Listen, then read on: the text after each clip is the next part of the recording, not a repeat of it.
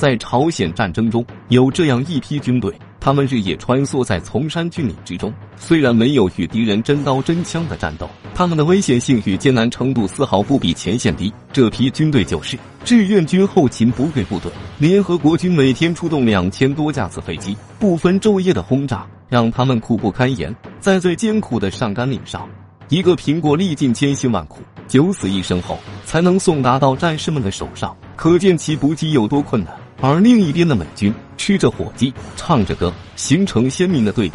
那么，为何美军的补给这么强大呢？志愿军战士们又是用什么方法避开美军飞机将物资送往前线的呢？在运输物资过程中又是何等的惨烈呢？今天就让我们一起体验一下志愿军九死一生的生命线吧。制作视频不容易，您的支持是我们的最大动力。请长按点赞并关注支持下，我在这里先谢谢各位朋友了。众所周知，著名的上甘岭战役以坑道战的方式成功击败了火力相差二十倍的联合国军。这时，大家心里会不会产生一个疑问：为何二战时日军在太平洋上也挖了大量的坑道，未能抗住美军的进攻呢？其实，在前面的剧集内分析过，除了志愿军顽强的意志与巅峰的智慧外，另一个重要的原因是，美海军在铁力湾击败日军最后的补给船后，就成了困守孤岛，失去任何补给，才导致全军覆没。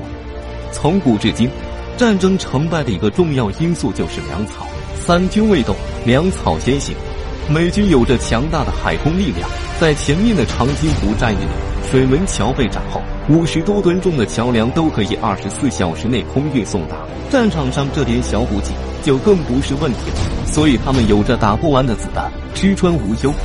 而志愿军则要克服各种困难，也要为坑道里的战士提供源源不断的补给，才保证了他们的延续性。在这场大战中，美军一共出动了两千四百多架飞机，没日没夜的轰炸。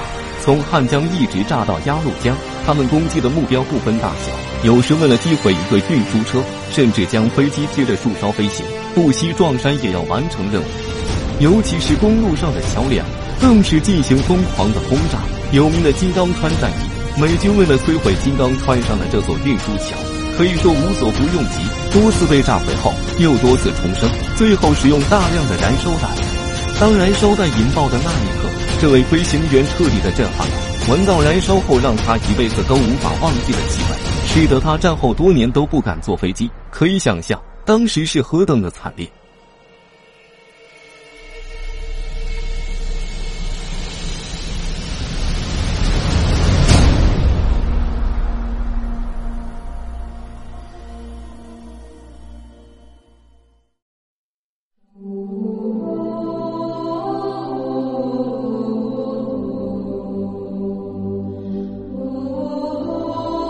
当他们以为这座桥彻底被毁时，一座完全激化他们斗志的桥又重生了。一座志愿军用血肉之躯建成坚不可摧的生命之桥，让他们彻底明白了，这是一场不可能打赢的战争。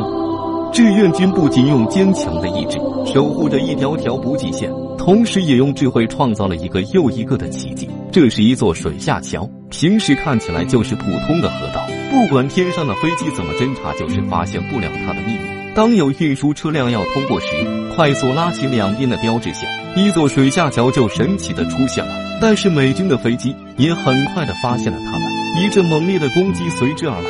很多战士为了护送车辆安全过河，献出了年轻的生命。